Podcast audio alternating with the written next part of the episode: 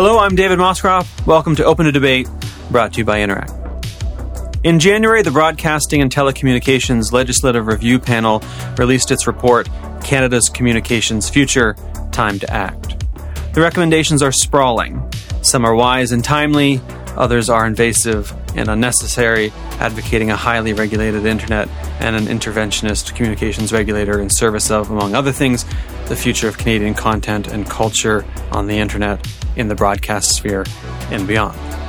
What the panel and its defenders uh, sometimes take for granted cannot simply be asserted, so we must ask Does Canadian content need saving? Today we discuss the BTLR review, Canadian content and culture, the future of the CBC, and more. I'm joined by Daniel Bernhard, uh, the executive director of the advocacy organization Friends of Canadian Broadcasting. Now, let's start with a sprint through something we agree on, and then we can get off to more complicated and perhaps uh, productive disagreement. You support a sales tax on streaming and other media services, is that right? Uh, I support a sales tax. Uh, Friends of Canadian Broadcasting supports a sales tax um, that applies equally to all businesses in the marketplace. It makes uh, absolutely no sense to have Canadian companies that have an obligation to collect and remit sales taxes and their foreign better capitalized competitors be able to just pocket that money. Uh, so, uh, yeah, we support an equal playing field in the broadcasting industry, as with all industries. It just makes sense. I, I asked somebody about this once because I had bought a video game on a, an online platform through through PlayStation, and you don't get charged sales tax if you buy the game through the platform, the PlayStation Store, online. If you buy it at the local video game store, you do get uh, you, you are charged a sales tax. And I, I uh, wrote to someone who, who I know works for the CRA, and I said, "Well, what how can this possibly be? Because it struck me as absurd. And she said, Oh, well, you're meant to remit it yourself. And I thought, I don't think people are going to do that. I, I, think the the number of toonies that are in the post to CRA right now is probably quite uh, quite low. Yeah, me too. So okay, so we agree that it's absurd that GST HST isn't being charged to streaming services, video game services, et cetera, et cetera, et cetera. Right? I mean, all all of them. I mean, yeah. like th- there's this myth that um, Netflix, for example, um, is some global service uh, into which Canadians just you know tap in uh, and and of course that's absurd. The way that the rights market works, um, they buy rights for shows that they can only show in Canada. Someone else owns the rights for Italy or England. Oh, tell whatever. me about it. So the Netflix that you and I buy in Canada only exists in Canada. Its marketing is only to Canadians. It is sold in Canadian dollars. It's paid through Canadian banks. It is a business. It is a broadcasting business in Canada. Its competitors have to charge taxes, but also make other contributions to the system just doesn't make sense. Um, in many countries, they have protectionist policies. Um, to keep their firms at an advantage. And in Canada, we have this reverse national treatment. And right. so, what the panel is suggesting is I mean, if it's even remotely considered controversial, I think that's really sad. We just have to stop disadvantaging our own firms uh, through through public policy. And that that that seems like a like a pretty simple proposition to me. Yeah, I think part of the problem is uh, people conflate the idea of the mere application of a sales tax to a Netflix tax, which is a different thing.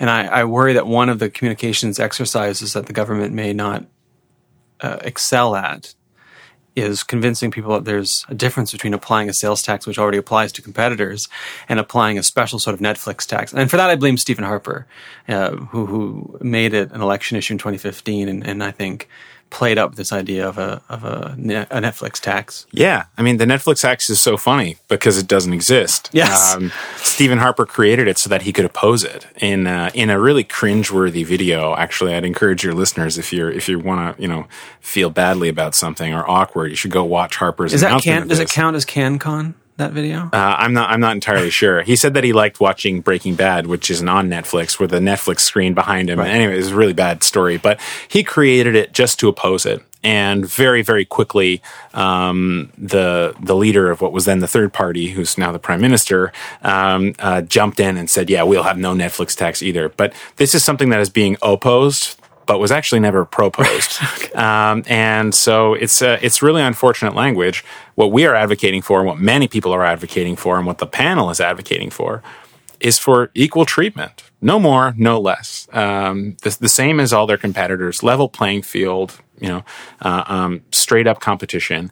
No, no punitive taxes that treat you know international firms differently to Canadian ones. Um, actually, that's the problem we're trying to solve. We want them to all be treated the same. Okay, well let, let's get into that by way of a couple of conceptual distinctions. So the the Broadcasting and Telecommunications Legislative Review Panel, which I'll now call the BRT Bitler. Bitler? It's easier. Just Bitler. It is. Just it, Bitler. It sounds yeah. like a California startup. Uh, you know, an app that uh, eats your groceries for you, or something like that. Bitler. I, am sure they'd uh, they'd be happy to bask in the glow of that. Uh, yeah, perception. I'm sure they would be heavily capitalized and not turn a profit for half a century. and Make a lot of people wealthy somehow, anyway, and live in glamour. Yeah, mm. the Uber model. Uh, well, okay, so uh, Bitler uh, distinguishes between curators, aggregators, and platforms. So, so curators is roughly speaking Netflix, Amazon Prime, these folks. Uh, aggregators are sort of Yahoo News uh, and, the like, and, and platforms of Facebook, Twitter, and so on. Is that about right? Uh, yeah, that's how they describe it. Uh, curators, aggregators, and sharing is the, sharing, is the word yeah, they right. use. Yeah, and and sharing is just that would be a, a user driven platform site where you're sharing content. Yeah, where the platform is um, is not is not creating the content, right, um, or deciding what gets posted originally. Yeah, Whereas we'll, get into that. That's sure. interesting and, distinction. Because curators, for instance, would have editorial control over what they're doing, whereas aggregators wouldn't. Right? I mean, they're yeah. So an, um, an aggregator is Yahoo News is the example that's used. They go around, they find a bunch of headlines, and they put them together, and they say, "Here you go." What a racket! Yeah. Well, I mean, it's a service. Yeah. Um, it's a service, and people value that service. They use it. That's great. Uh, but they're also, you know, making um, uh, advertising dollars. They're they're charging fees. They're doing all this without actually paying for any of that content or contributing to its financing. So, you know, the real reason that this panel exists, and I think this is something that has really been missed, and it's unfortunate that it's been missed in the conversation. Why why do we need this? Why are we here? Yeah, and that's what I'd like to know. We're, we're here because the people who create the content, especially journalism, are not getting paid for it, and they're disappearing Mm-hmm. And, and and so you know when when we talk about the the hysteria that's been attending this report, and I'm sure you'll you'll you'll raise some of the points, and we'll we'll get into them. But oh, the free press is finished, and all this kind of stuff. The biggest threat to the free press is its slow motion extinction, which is happening sure. right now. And so, if people are worried about the disappearance of free media, what they should do is nothing. Uh, and watch what happens. So this is this is the problem we're trying to solve. Canada's number one source of news is Facebook. Facebook employs zero. The, their source of accessing yes. other people's news. Yes, not Facebook. Yeah, yeah, including reading headlines and scanning and all this stuff. Facebook is where people go to get their news more than any other source, and it's also the number one thing that they do on Facebook is consume news. Abacus Data did did some research on this, and so okay, fine. So they're then making all the advertising dollars. They're collecting all the data. They don't employ a single journalist.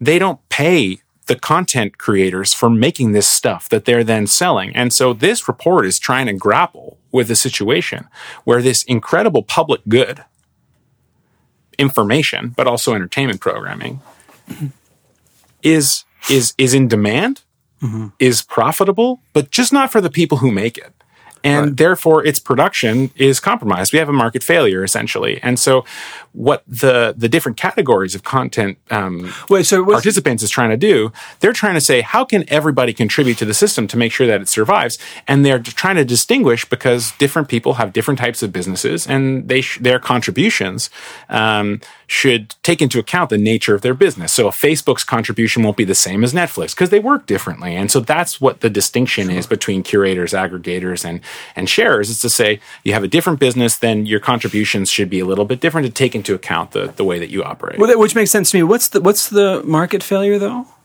The market failure is that there is an increasing demand for for news content.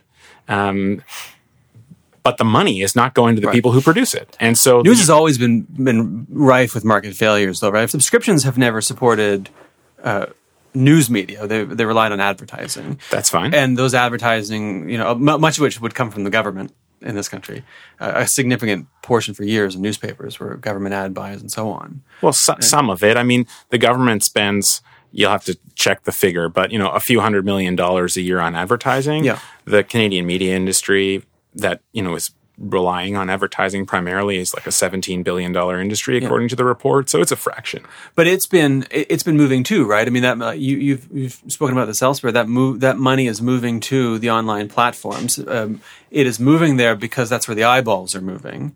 Uh, facebook as you said provides a service sort of in the way that the aggregators do. It's where you go to to get your news and and you could argue that what that's done is allowed people to have access to more news from different sources than they've ever had in their lives because in the past you'd have to go down to the newsstand you weren't going to buy 15 different newspapers um, and, and, yet it uh, there's a significant problem because, uh, as you said, uh, that advertising money is now going to them and not going to the newspapers. So the newspapers are also, I, I think, compelled to be complicit in their own demise now because they have to use that they have they have to publish online and go through these places.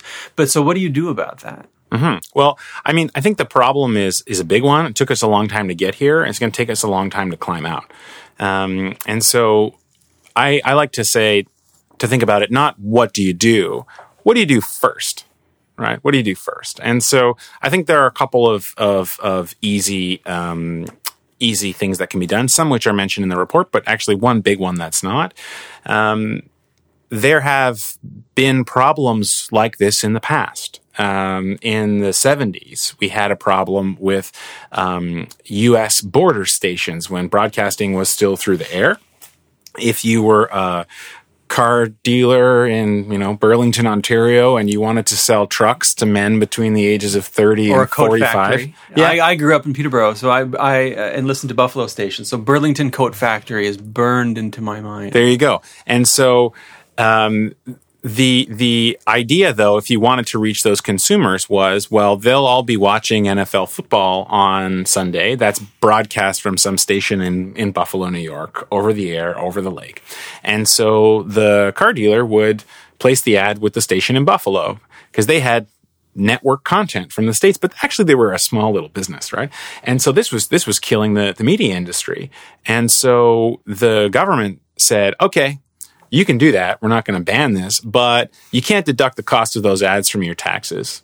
So you can do it, but it'll cost you a little bit more. Up to you. And that is applied to television, radio, magazines, newspapers for people who are, you know, interested in the minutia. It's section 19 of the Income Tax Act. They can go check it out. And we don't apply those laws online. So digital foreign advertising in Canada, most of which goes to Google and Facebook, is a seven plus billion dollar industry every year, which should not be tax deductible according to our current laws. So we are actually, you say that the money is moving to Google and Facebook because the eyeballs are moving there. Yeah. Well, it's not so simple. The money is also moving because we're providing these tax incentives to do it. And the money is also moving because Google and Facebook are able to sell their ads really, really cheap because they don't have to pay for editors. They don't face any consequences when they broadcast the Christchurch massacre or other types of things that would land you and me in jail if we said them right here. Um, they they don't pay for the content that they sell. They don't pay the users for the data that they acquire and sell. So they are they are uh, they're selling ads are deliberately and knowingly false, according to their own fact checkers by politicians. Um, so they are actually selling things that are straight up illegal for their competitors to sell. Obviously, that's going to lower the cost that you can offer it at, and they don't collect sales tax, and they don't pay corporate income tax. So you know, it's it's not a fair fight to just say that, oh well, you know, uh, the buggy whip industry went down screaming too is is I think actually really inaccurate, and we have a much bigger problem here. And so First thing I would do is to level the playing field and apply our existing laws. If they broadcast things that are illegal, they should be punished in the same way that other broadcasters were. If they um, if they are a foreign advertising undertaking, their product should not be tax deductible, just like their their their equivalents. So I think we have a lot that we can do that's already on the books. What's missing is will and, and leadership, frankly. So does this treat them like broadcasters? Does this turn everyone into a broadcaster? By default? Mm-hmm. So this is, I think, a um, a really good question, and I think it's the question that the panel was really trying to grapple with. Yeah. Right? What what's in and what's out? Um, and there are a couple places where they say, you know, um, alphanumeric transmission, so like text, which was not previously broadcasting, should be considered, you know, as part of this new media um, concept. Like they're trying to get rid of broadcasting and talk about media content Yeah. as a more general term. But they don't want to go they don't want to go too far. So what's in and what's out? I think that's a that's a, a good question. But I also think it's a bit of a distraction because everyone talks about immediately goes to the edge cases. Yes. And the edge cases are like 5% of the cases. And I think you can deal with the 95% first and figure out the rest later. So when Facebook broadcasts the Christchurch massacre to a global audience of 2.5 billion people, leaves it up for days, YouTube, same thing. Um, they are, in my opinion, breaking the law in Canada, right? That is, you know, redistribution of hate speech. If CTV did it or CBC did it, people would go to jail, right? Um, they are sending video from one source to many receivers. That's the definition of broadcasting in the Broadcasting Act. So they're broadcasting. The difference being that this is user generated and, and not run through businesses. Yeah. So I think that's also, again, It changes things though. Yeah, I, I do think it changes things, but actually less than maybe maybe we we take for granted. Okay. I think there's a, a fundamental misunderstanding about how these platforms work. So when Facebook uh, gets hauled before Congress or, or, or you know their PR people say they say, oh, look, we've taken all these incredible measures. You know, um, we have AI that automatically filters out child porn. We have AI that automatically filters out ISIS videos and stuff like that. Okay, so what does that mean? What it means is that they are, by their own admission, when you publish something, when you click post, they have a, a computer program that interprets what you are posting, decides whether it is suitable to post, Yeah. and then if it passes the test, posts it. So that is understanding of the content and a decision to publish. How that is different to what a newspaper publisher does, I'm not entirely sure. You can send the most hateful, bigoted, awful, you know, letter to the editor to the Globe and Mail that you want. Oh, I receive those all the time. Yeah, yeah, and you can you can say anything you want. That's free speech, right? Go for it. They don't have to put it on the front page. That's their discretion. And uh, and what Facebook does is actually much more similar by their own admission. And then they also have these content moderators, right? So they agree that they have standards and that they make decisions whether something is acceptable or not acceptable. How that is different from a publisher really escapes me. It's convenient for them to say that this is just user content if your feed was just a chronological list of everything that your friends had ever posted, that's one thing. But they decide whether it's suitable to post at all. Then they decide whether you should see it, how prominently and how frequently. And Yes. they also decide what you shouldn't see and they never tell you what they filter out. Yeah. So that is, if that's not publication, I don't know what what is. Well, we could, uh, you know, uh, we can talk about the algorithms because I have a a couple of questions and thoughts about that. But first, I want to, I want to get into two concerns I have. One is, uh, you know, and, and this this shows up in the in, in the minister's mandate letter in uh, man, uh, the heritage minister's mandate letter that um, the the government wants platforms to remove things within 24 hours if they meet certain criteria as being offensive or dangerous to the public interest or good or whatever might be exploited and so on now, which is reminiscent of, for instance, um, the German hate speech law. yep, the NetzDG. Uh, yes. So uh, now, one of the concerns, while that stuff ought to be policed very carefully, one of the concerns is that out of a, an abundance of caution, platforms that don't want to be fined are, are going to err on the side of, of censorship and take down first, and, and then of course you'll have no recourse to ever have it put back up. So it it it in effect uh, censors individuals, uh, perhaps a priori, and it leaves it up to corporate mega corporations to do the censoring. So that concerns me. But part, uh, part two is, um, isn't it ultimately the individual who does the posting who ought to be held responsible for what they post and not the company? So, uh, as with most double barrels, let's take them in reverse. Um, in Canadian law, they're both liable.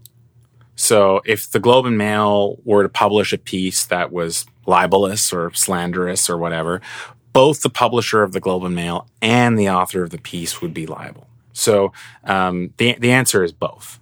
Um, to, to your to your first point about the censorship, this is, I think, you know, um, again, one of the big misconceptions if the law were crafted to say that they had to take down stuff that was offensive or whatever, yeah, I agree. That would be that would be a problem. But I think the starting place should be the expectation that they won't publish things that are illegal. Yes. No, I agree. No, So- I agree. So that's that's the, that's the first thing. It's not just the opinion police. Okay, so that's that's the first step. The second step, though, is well, will they be too harsh? Will they err on the side of censorship? And do we want to leave it to them? I mean, I think that if we are faced with a choice between setting rules and expectations and leaving companies the freedom to comply, or having absolutely no rules and expectations and leaving these companies with the freedom to decide how our public speech should be governed, I would pick the former 12 times out of 10. And they are already censoring. I mean, you know, how many, um, you know, uh, um, uh, uh, anti-vax posts do you see in your feed? I just mean- the ones I just the ones I write. Right, just the ones you Just- write. I'm just kidding. No, but, no, but, I- but that's not your people, right? No. Now, there's tons of it on Facebook. I've never seen an anti-vax post. but there's tons of it on Facebook. Why don't you see it? well, because I'm not their audience. Well, because they're deciding not to show it to you. So they're already deciding not to show things to people. Free speech is about what you can say. is this a micro-targeting problem though? Well, micro targeting, I think, creates the incentive for this bad stuff to stay up because what Facebook has basically figured out is that it doesn't matter what the content is. If it gets you to look at the screen for one second longer, you're looking at ads for one second longer times 2.5 billion users, and that's money for them. Hmm. And so basically, they'll just show you anything they think you'll look at. And the human brain is hardwired to pay more attention to things that are threatening and shocking. Yes. Because if you're on the savannah and that lion's coming at you and you're like, don't worry, man, it's going to be fine. You're not going to last long, Yeah. right? So you pay attention to things that are threatening and sensational. And so that's our evolution. It, it's, um, there was a great article uh, by the, uh, someone who posted it on the Shorenstein um, um, uh, Center's website, which basically said it's, it's very similar actually to how humans have craved fat and sugar over the years. Because when there was no food around, if you could find fat and sugar, you'd last longer. Being fat was good. But now our environment has changed. Our evolution hasn't changed. So what do we have? We have diabetes. And Facebook is like diabetes for your brain, right? it is using your primal instinct to pay attention to shock and awe and sensation and things that are potentially dangerous and unsettling. And it is using that against you in a way that is deliberately addictive so that you'll just look at ads longer. It's it's commercialization without responsibility in the most extreme form. So, I mean, I wonder what it says about me that all the advertisements that I get are for mattresses. I don't. I, I feel like I'm missing out on Do something. you do you sleep well at night, David? Well, not anymore. Not after. Not after recording days. And not anyway. Well, what about the the pushback that you know on on for instance anti-vax posts? Uh, it's up to the individual to decide if they agree with it or not. I mean, I I don't happen to like micro targeting. I don't happen to like a- anti-vax ads and so on and so forth. But I think what, what worries some people is that what becomes an initially reasonable regulation, which is don't don't publish very specifically illegal uh, material, um, gets pushed by either the censorious instinct or just the fear of of being caught. Yeah, but into something like this. yeah, but you're creeping now, right? Sure. You're- Well, that's my no- concern, though. No, no. You, you, but this argument is is is is is is derailing, right? So the first question is, you know, um, should we create incentives for platforms to censor? And I think we've established they already are based on their own commercial interest, but not on the public interest Sure. and, and with no respect for laws or rules, right? So that's the first question, right? The second question is, you know, um, what should they be censoring? Anti vax is a perfect example, right? Twitter will no longer boost anti vax posts, right? That's not illegal.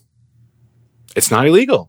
It's not. You could publish that in the in the in the in the Globe Mail and say, "I don't think vaccinations are necessary," and that's your opinion. But science says it's harmful, so they're already making a value judgment about what to see and what not to see. So when we get back to this question of well, who should set the rules?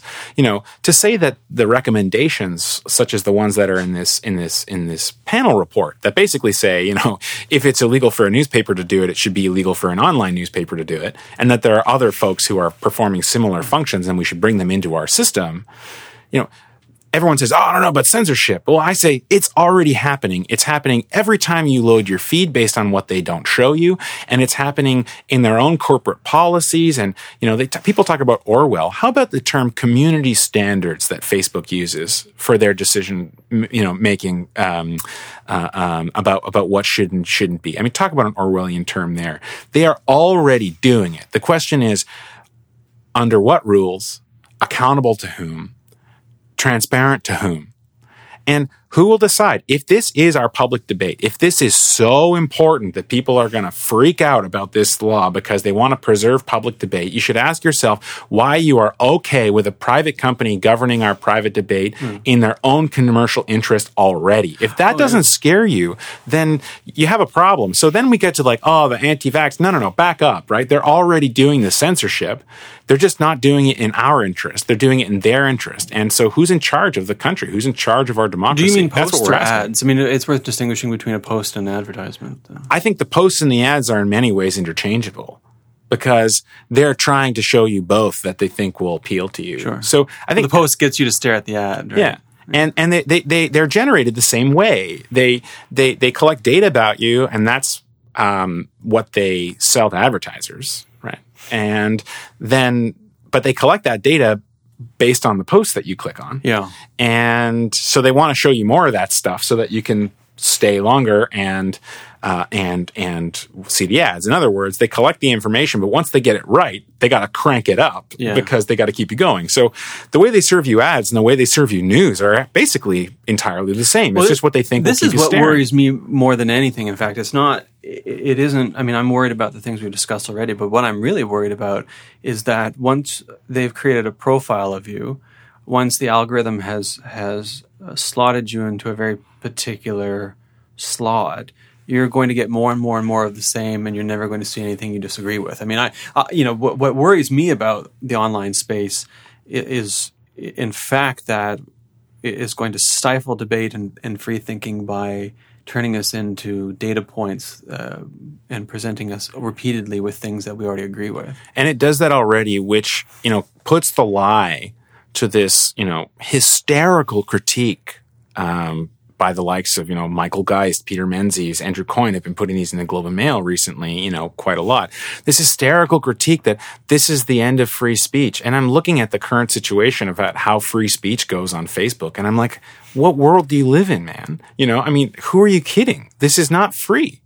this is controlled by a, a, handful of big American monopolies who are already censoring, who are already filtering. You just don't have any say in what's acceptable to be filtered in or out. No. Um, what what free debate? It doesn't exist, and it doesn't exist because we haven't protected the public sphere, and that's what the public does. And I think that's what this report is trying to do. It may not be perfect, and there's also a lot to be worked out, you know, in the regulations and implementation and blah blah blah. But the point is that the current system does not support free speech. That speech is not free. It is, or at least your access to it is not free. Um, it's it's mediated by money, and it's it's mediated by these filter bubbles and these data profiles, and by community standards, and by their own algorithmic tests, et cetera. So it's not free. The question is, do you want you know a democratic government to be setting rough rules and standards? I mean, not thought police, not super specific, but the equivalent of what we've had in television and, and radio. Look, I mean, here's another thing. Everyone's saying, oh, the journalists are going to have to register, you know, with the CRTC. Yeah. This is the thought police. Well, we know whose fault that was, though. That was the minister not uh, seeming to understand his own report. Fair enough. But even still, you know, um, broadcasters have been registered with the CRTC for years. And I don't think anyone is suggesting that CTV News is somehow, you know, compromised by the government because they have a license from the CRTC. Right? No, that's been the case forever. So people are, I think, really not looking at the status quo, and they're kind of just they're they're just sort of taking this report as an abstract academic concern and trying to, to infuse it with conjecture and critique. And I, I, think that's dangerous considering what we're playing with here. I half agree. I mean, so uh, on the one hand, uh, the big I, half or the small half? Or? Well, uh, well, let's find out. Uh, so I, I agree that once I sorted out what exactly the report seemed to mean when they were talking about the registration or the uh, the, the, report talks about. I mean, I have no problem, for instance, saying that uh, we you know we want a registration system. Uh, now that's very different than a licensing system, so we can talk about the the uh, you know what's onerous and what's not and, and what's reasonable. But it, the, the report also calls for the collection of data. Uh, brought you know, the sort uh, for the purposes of, of returning it to the agency so they can understand who's looking at what and what's being um, broadcast and who's viewing what, et cetera, et cetera, and appear into the algorithms. So you you might object, and I think that I, I'm I'm thinking about this. I think that I do that the government wants to collect private data from companies so that they can understand who's looking at what. Mm, well, I don't think that's accurate. Um, I think that um, this is again about extending and adapting laws that started with broadcasting mm-hmm. to a new reality where what's a broadcaster is is is less uniform, and so the broadcasters now have to disclose data to the CRTC. They have to disclose the number of hours of children's programming and news programming and all this kind of stuff that they're doing. They have to disclose how many people are watching. They have to disclose how much they've spent on certain things.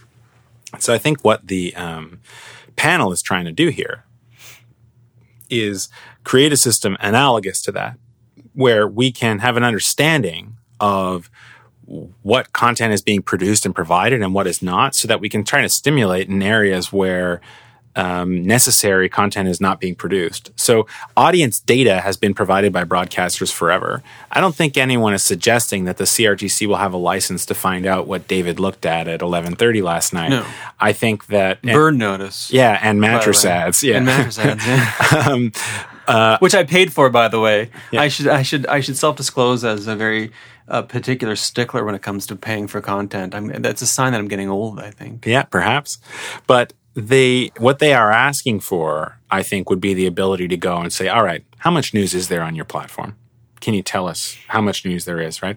Of the time that, you know, Canadians spend on your platform or of the articles that Canadians uh, see on your platform or click on on your platform, what percentage of them are news? What percentage of them, you know, did you consider inappropriate for publication? Like that kind of data um, that the company would provide to a regulator it's the same as in any regulated industry. The banks do it, um, the media does it, and these industries are regulated for a reason because when they break, really bad things happen. You know, we don't regulate yeah. the, you know, the, the, the microphone industry or whatever. If your microphone breaks, we don't have a podcast. I mean, that is a minor travesty, no offense, but only sure. a minor one, yeah, right? Yeah, but, you know, when the news breaks, you lose your democracy and that's a real problem. And so that's why these, these industries have been regulated because of their incredible ability to impact politics.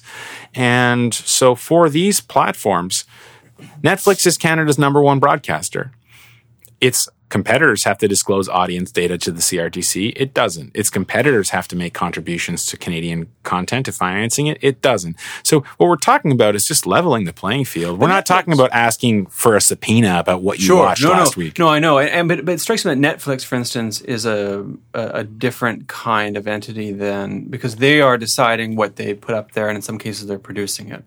Uh, Facebook, however, it, it is individual users who are effectively. I mean, this is strikes me as one of the problems of, of trying to sort out who's a broadcaster. Is is Facebook the broadcaster or am I the broadcaster? And well, I think the answer is both. Facebook is the sharing platform. And this is again why the panel, I think, quite smartly tried to say, okay, wait yeah. a minute.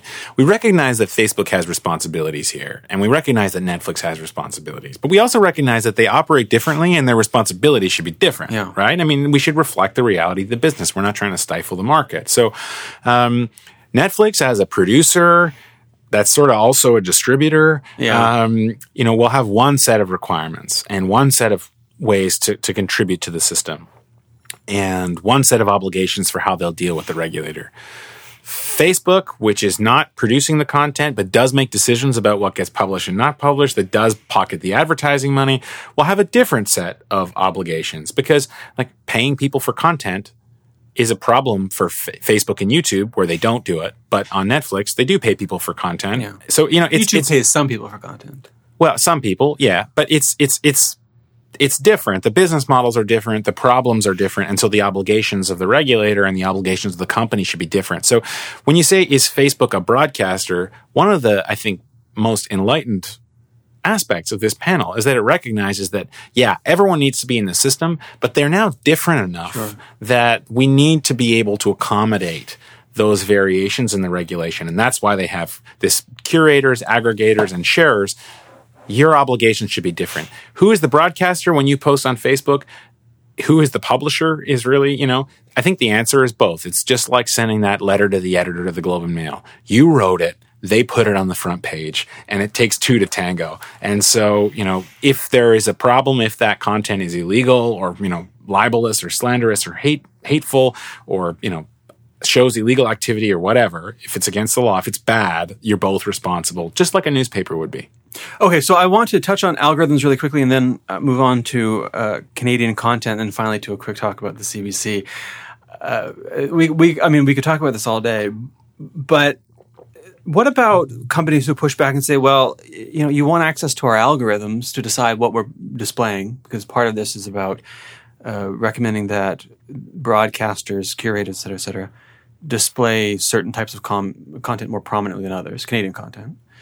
What about companies that say, well, that's proprietary and, and quite frankly, none of your business because it's a trade secret? Mm-hmm. Quite frankly, I think in some cases they don't even understand their own algorithms, but that's a different problem. No, they, they, they don't by definition. But um, uh, uh, I would say that you know banks are another good example of this. You know, regulators have inspected banks to make sure that they're adequately capitalized, that their risk controls and you know um, money laundering protections and all that kind of stuff are in place.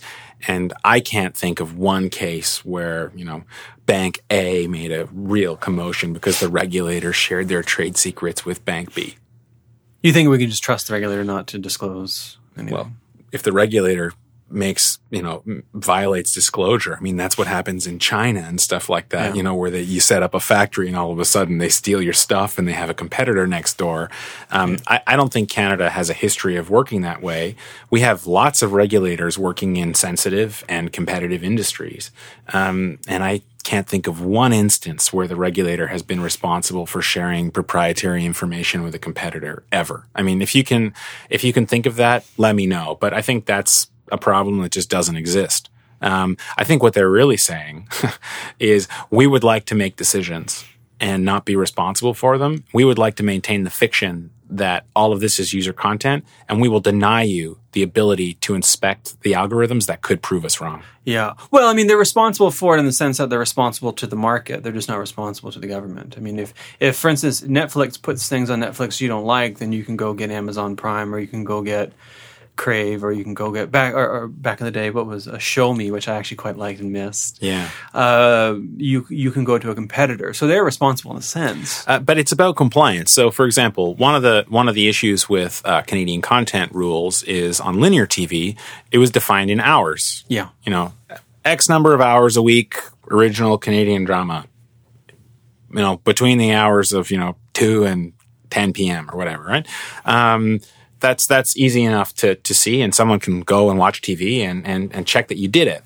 Um, with streaming and on demand, it doesn't work that way. And so there's this idea of discoverability, which is the law in the European Union and other countries are taking on, which is like, okay, it's not enough that this content exists. People need to be able to find it somehow. All right. So if you have discoverability rules, right, which, which seem reasonable enough, then the question is, how do you know that they're complying? And the only way that you know that you're complying is if you can show up and say, well, show me the thing that's making the decisions. I want to make sure that that that you're doing what you say you will. Um, that that seems reasonable to me. Um, you know, obligations without the ability to to uh, confirm compliance aren't really obligations at all. And uh, again, if they can show me one single example in Canada from the last you know 10 20, 30, 40, 50 years of a regulator sharing proprietary trade secrets with a competitor, maybe then we'll talk. But I don't think we have an epidemic of that. No, I don't think so either. Uh, so it's a straw man. It's, it's it doesn't exist. Yeah, so I'm so you know it's funny is is I'm I spent a lot of time thinking and reading ahead of this of this recording, and I'm deeply torn because I don't trust large corporations, but I don't really trust um, the government either and so I find that I, have got no one to root for in this. But so that, that, I think that brings us nicely into the realm of Canadian content. um, I often find myself having a hard time uh, finding someone to root for. Uh, now, on the one hand, I mean, the argument in favor of of either funding Canadian content through a levy or through uh, or through um, uh, spending proportions, or and through and then supporting it through discoverability is that there's something valuable about, about Canadian culture, about Canadian stories, about the Canadian experience, but it's under uh, assault from largely American programming and some other programming. We want to support it. I think smuggled into that argument uh, in favor of Canadian content is often a, a very ornate jobs program and industry giveaway. And I think if you watch the press conference that accompanied the report, you saw a little bit of a reversal. You saw a little bit more focus on the jobs program element and less on the cultural value element.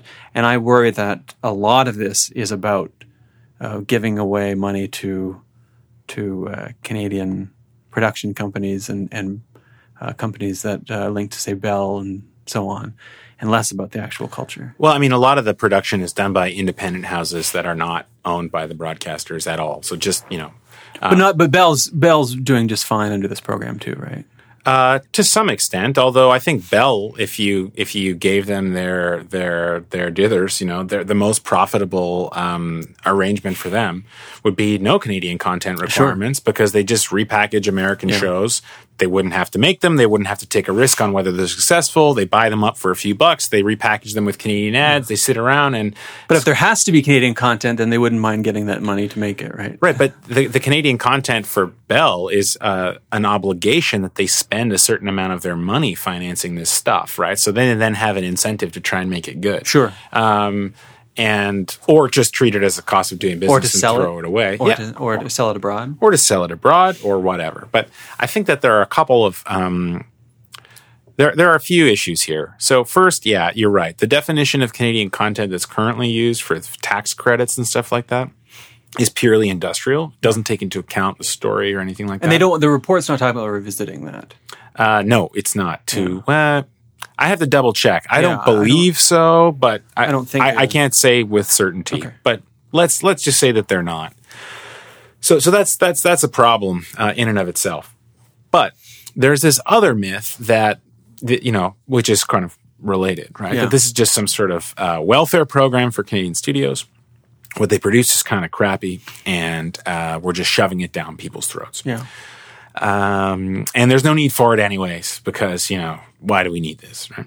All right. So I would, I would say let's, let's, let's look at them. Fair enough. They're, they're, they're fair points.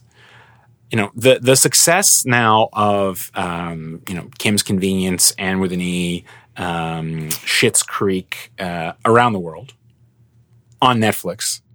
yeah um, show that that there is a market for these stories that are distinctively Canadian. I mean, you know, I, I live in Toronto, and uh, you know, Toronto is a character in uh, in Kim's Convenience. It, it really is. Sure. It's in Moss Park. Like you recognize the neighborhood. They talk about it. It's it's a character in the show, um, and that hasn't stopped it from being successful worldwide. So we've now established that there can be Canadian shows that are about Canada that Canadians and everyone else wants to want to to to watch. So that gets rid of the argument that Canadian content requirements on Netflix, for example, are just some sort of theft. Because actually, there is plenty of evidence, including on Netflix, that there can be Canadian shows, and if they're good, they can make money selling them around the world. So, yeah. so this idea that it's just garbage. Alias comes, Grace was that that was a Canadian? Uh, is it? It was uh, Alias Grace, I believe, is well, was a Margaret Atwood. Um, yeah, underlying, and I'm not sure if it was made in Canada or not. I'm, I'm trying to think of examples because I, you know, it strikes me as years ago I was a huge fan of the show Made in Canada. Do you remember this show with Rick Mercer? Yeah.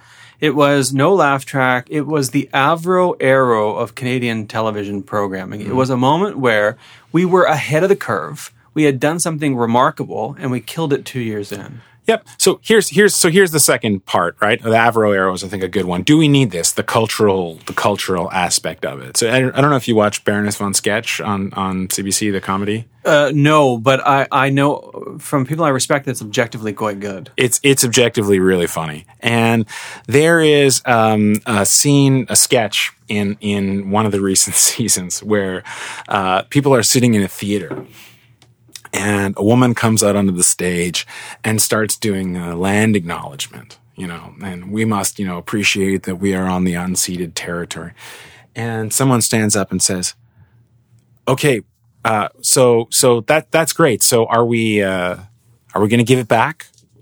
And they say, no, we're just acknowledging that we're just okay. But part of the production is going to to help you know make things right with the indigenous people that we stole this land from. Right? No, no, no. That the production, the, the ticket money goes to the theater. You know, okay, but the, the bottled water, like we'll give some. They said no, that money goes to Nestle. We're just acknowledging, right? So it was funny. It was awkward. It's a situation that we've all been in. It speaks to our country and our history and our future and a very important issue. Um, you're not going to get that through the censors at NBC because what do they care about that? Yeah. That's not their that's not their beat. And so entertainment programming in particular it reflects our values. It reflects what's normal, what's okay, what the good life looks like, what we should aspire to, whose pain we should feel. And if we decide that we're going to get all of that content from a country where half the people think it's okay to take a gun to a kindergarten, we're going to have real problems here. I mean, you know, in the United States, there are things that are culturally acceptable.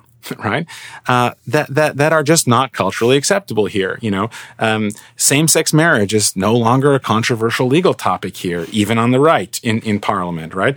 Um, well, no, among it, a, among a handful of, I, I, mean, there's a potty trained version of the right. the last, less potty the, the last, the last two leaders of the Conservative Party for you know 15 years have said we're not touching this. This is the law. We're done. Yeah. Right. Um, there, you know, there have been, uh, you know, um, uh, medically assisted dying, the legalization of marijuana, right? Like there are uh, not going to Iraq, uh, not putting kids in cages, you know, multiculturalism as opposed to, to, to this to xenophobia. There are different values in our societies, in, in the Canada and the United States in particular. And how does that happen? How does that perpetuate itself? How do you know? You know, you're 4,000 kilometers away from Vancouver, right? You know, how, how do you know? How do you establish that? We establish that through conversation, through these shared experiences that tell us what's normal, what's okay, and that allow us to be a better country, to be ourselves. And we have this choice as to whether or not we want to have our own conversation and deal with like the land acknowledgments and stuff like yeah. this, or whether we just want to be a spectator in someone else's cultural problems. And that's not our society. So, you know, I think that means that Canadian content is really important. It's super important it's not everything you should watch or listen to. It's it's it's a it's part of a balanced diet, you know. Um, but it is important, and there is evidence right now that it is good, in demand, and profitable, and able to be sold not just in Canada but by these streaming companies around the world. So the only difference is, are we going to require them to invest in it or not? And if Netflix was making Canadian content, it would be good because they would they would want to sell it worldwide. Sure. They would say, okay, we have to spend this. We're going to make it as good as we can. And we would benefit from that, and and and and so would the company. So I think our our principle has always been. If you benefit from the system, you have to contribute to it. And because we have the same language and in many cases the same accent as the United States, which is, you know, has hundreds and hundreds of times more cultural exports than we do, we've been overrun with American content since the very, very beginning. Mm-hmm you know, and like the most popular show on radio in Canada when radio first came out before CBC in the 20s was Amos and Andy. Mm-hmm. Amos and Andy, when it first went on TV, was two dudes in blackface, right? It was a type of racial humor that was totally didn't reflect our politics or our society. That's actually one of the reasons why they created the CBC was to say, wait a minute, this isn't this isn't us, this isn't our society. So there is there we we need to make it the market on its own financially is is its incentive is to just repackage the American stuff. And so this the principle has always been if you benefit, you contribute. And so there are these people now who are benefiting. Actually, they are the largest beneficiaries who make no contributions. And but they do make a contribution in the sense that they're producing stuff people want to watch, though, right? I mean, it's not like it, uh, uh you know, it, it isn't as if if CBC if CBC did not commission Von Sketch or um, Kim's Convenience or uh, Schitt's Creek, they would not have been made. I think that I think we can fairly say that. Sure. And we now know that actually people want to watch them. Is it a scale problem? I mean, let's very quickly let's get to the fundamental problem of why we need to put money into CanCon. Why doesn't it just get made? Because it's riskier. It's riskier. If you the easiest thing to do is to wait and see what's already a hit in the United States and just you know rebroadcast it. Yeah, okay. That's the easiest thing to do. For the for for Netflix, it's about scale. For Canadian companies, it's about programming investment and risk. Um, you have to make a show of a certain quality, but selling to a smaller market. You have a higher chance, you know, have higher risk. You want to make sure it's a hit. The Americans are financing shows against 10 times the potential revenue stream and population so they can spend a little bit more. And we might as well just take that stuff that's already been proven and tried and They- true. the Americans can place more bets. Yeah. Right. Yeah. Yeah. So I, it, it's it's a financial thing, but once it gets made, we have this evidence now that that people want to watch it, not just here but abroad. I mean, I, I went the executive. Um, the producer of uh, of Kim's Convenience, and he was saying like it was amazing that the crew, sorry, the cast, uh, went to L.A. for this Asian film festival that was there, and they were stopped in the street by people who just who recognized them, and they were celebrities. And this would not have been made if it were not for our rules that said that we have to have some Canadian programming on. And the programmers are like, okay, well, if we have to do it, we should make it good. And they have made it good. The amount of Canadian talent, writing, directing, acting, producing, that is in Hollywood, let alone in Canada still, is enormous. So I think if we doubt our ability to make stories that pertain to our society and our circumstances that are and, and think that anything that we could come up with would just be crappy i think we have a really bad self-confidence problem that we should look at. The evidence is all to the contrary. The talent is enormous.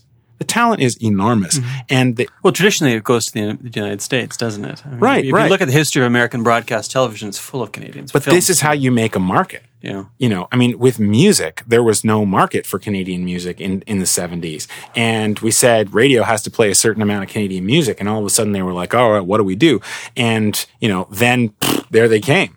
Right. Um, and, and the, the, the industry has, has been, we've punched way above our weight globally for a long time, but you have to, you have to create the market. And if we have confidence in our creators, which I most definitely do, then I think that creating the market will result in good product. And these shows are demonstrating to us and to Netflix, if you make it and make it well, there is an audience and it can be profitable, not just in Canada, but around the world. This is not, this is not some sort of theft. It's not going to impoverish them. Um, it's just making sure that, that our culture, our circumstances are recognized and, and discussed. Uh, well, we're running up against time, but I want to touch on two things before we finish. The the first is, uh, you know, you talk about Canadian content and an export market. So we've got both Canadian content that's consumed domestically and Canadian content that is perhaps consumed domestically, but it certainly is exported. The United Kingdom. Uh, roughly two times our population, but has a history of producing much more than two times uh, the export market worth of content. They've been quite successful at exporting.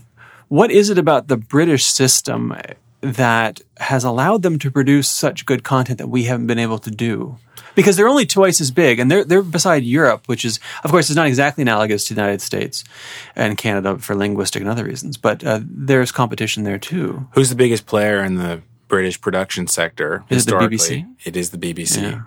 Are they well funded, and when we're not so well funded? The BBC gets more than three times uh, as much money per person as uh, the CBC, and they have twice as many people. They broadcast in one language in one time zone, whereas the CBC is in six time zones, has English and French.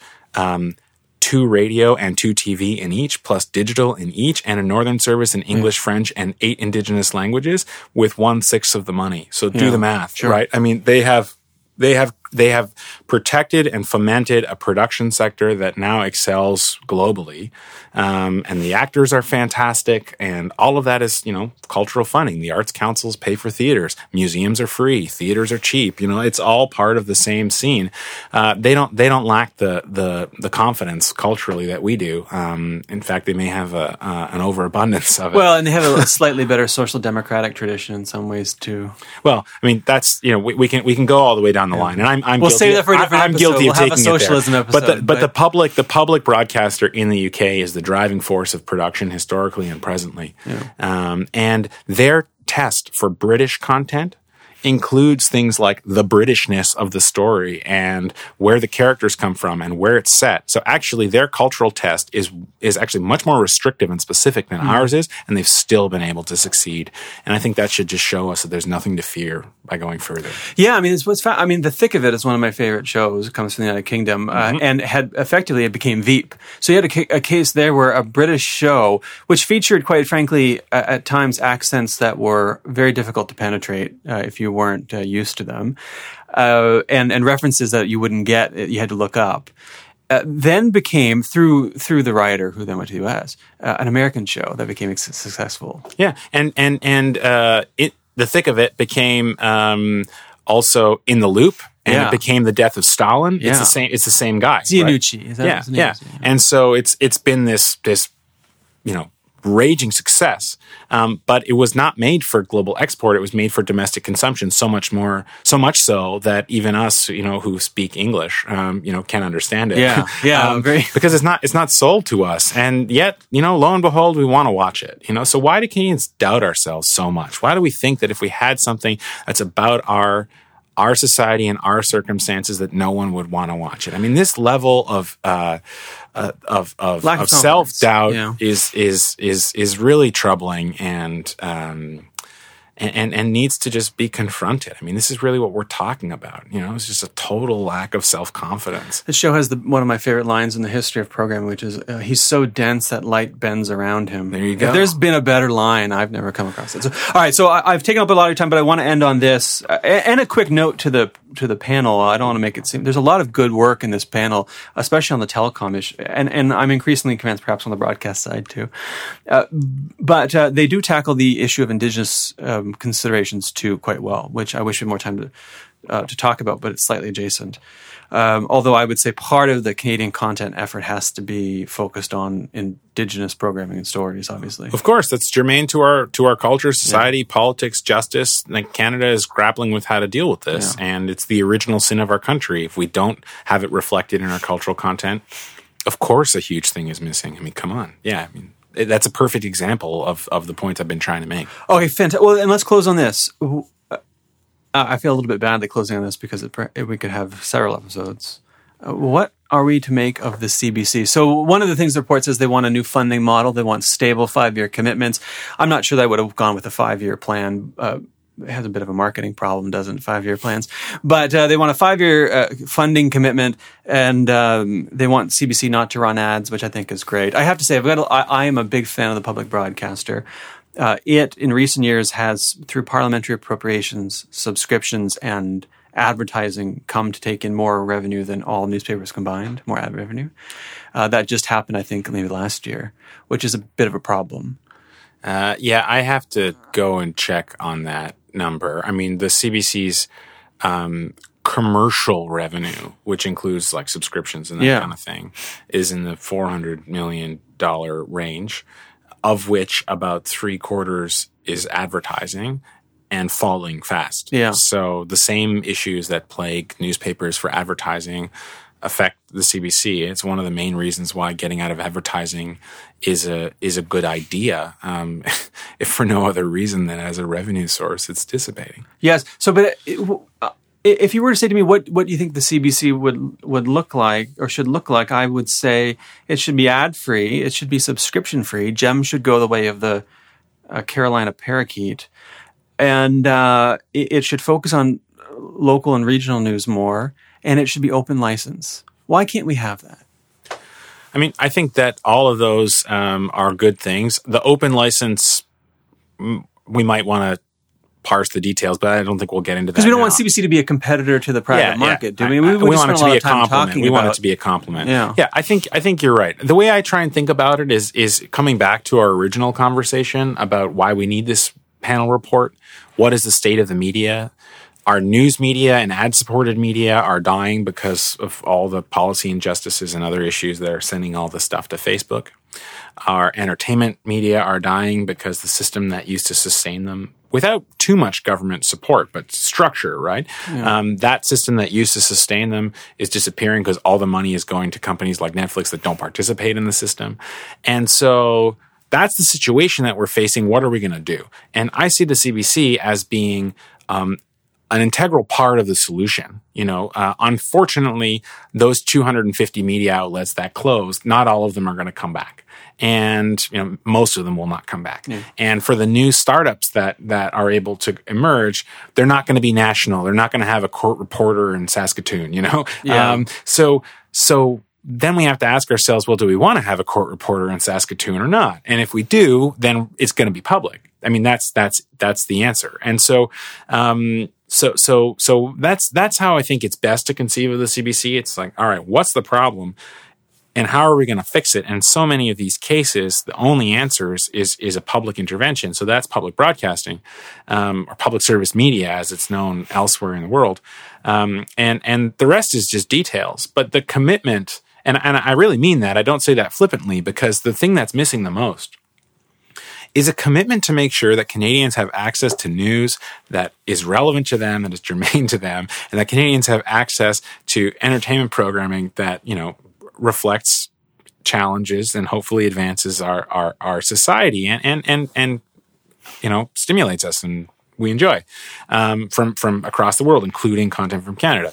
How are we going to make that? And I think if any any solution um, is going to have to involve some CBC. If we didn't if we didn't have a CBC today, we'd need to invent one. Yes, and so uh, it needs to be better needs to be better funded, needs to be more independently funded. I mean, CBC goes to the goes to Parliament every year to ask for money, and they're supposed to be adversarial with that same Parliament. Now, I know the newsroom is not impacted by management, but do you really want to be the person who wrote the story that broke the budget and got everyone fired? I mean, you know, it's it's it's a pressure that people feel. So, um, having independence of funding for CBC is important. Having better independence for its board is important.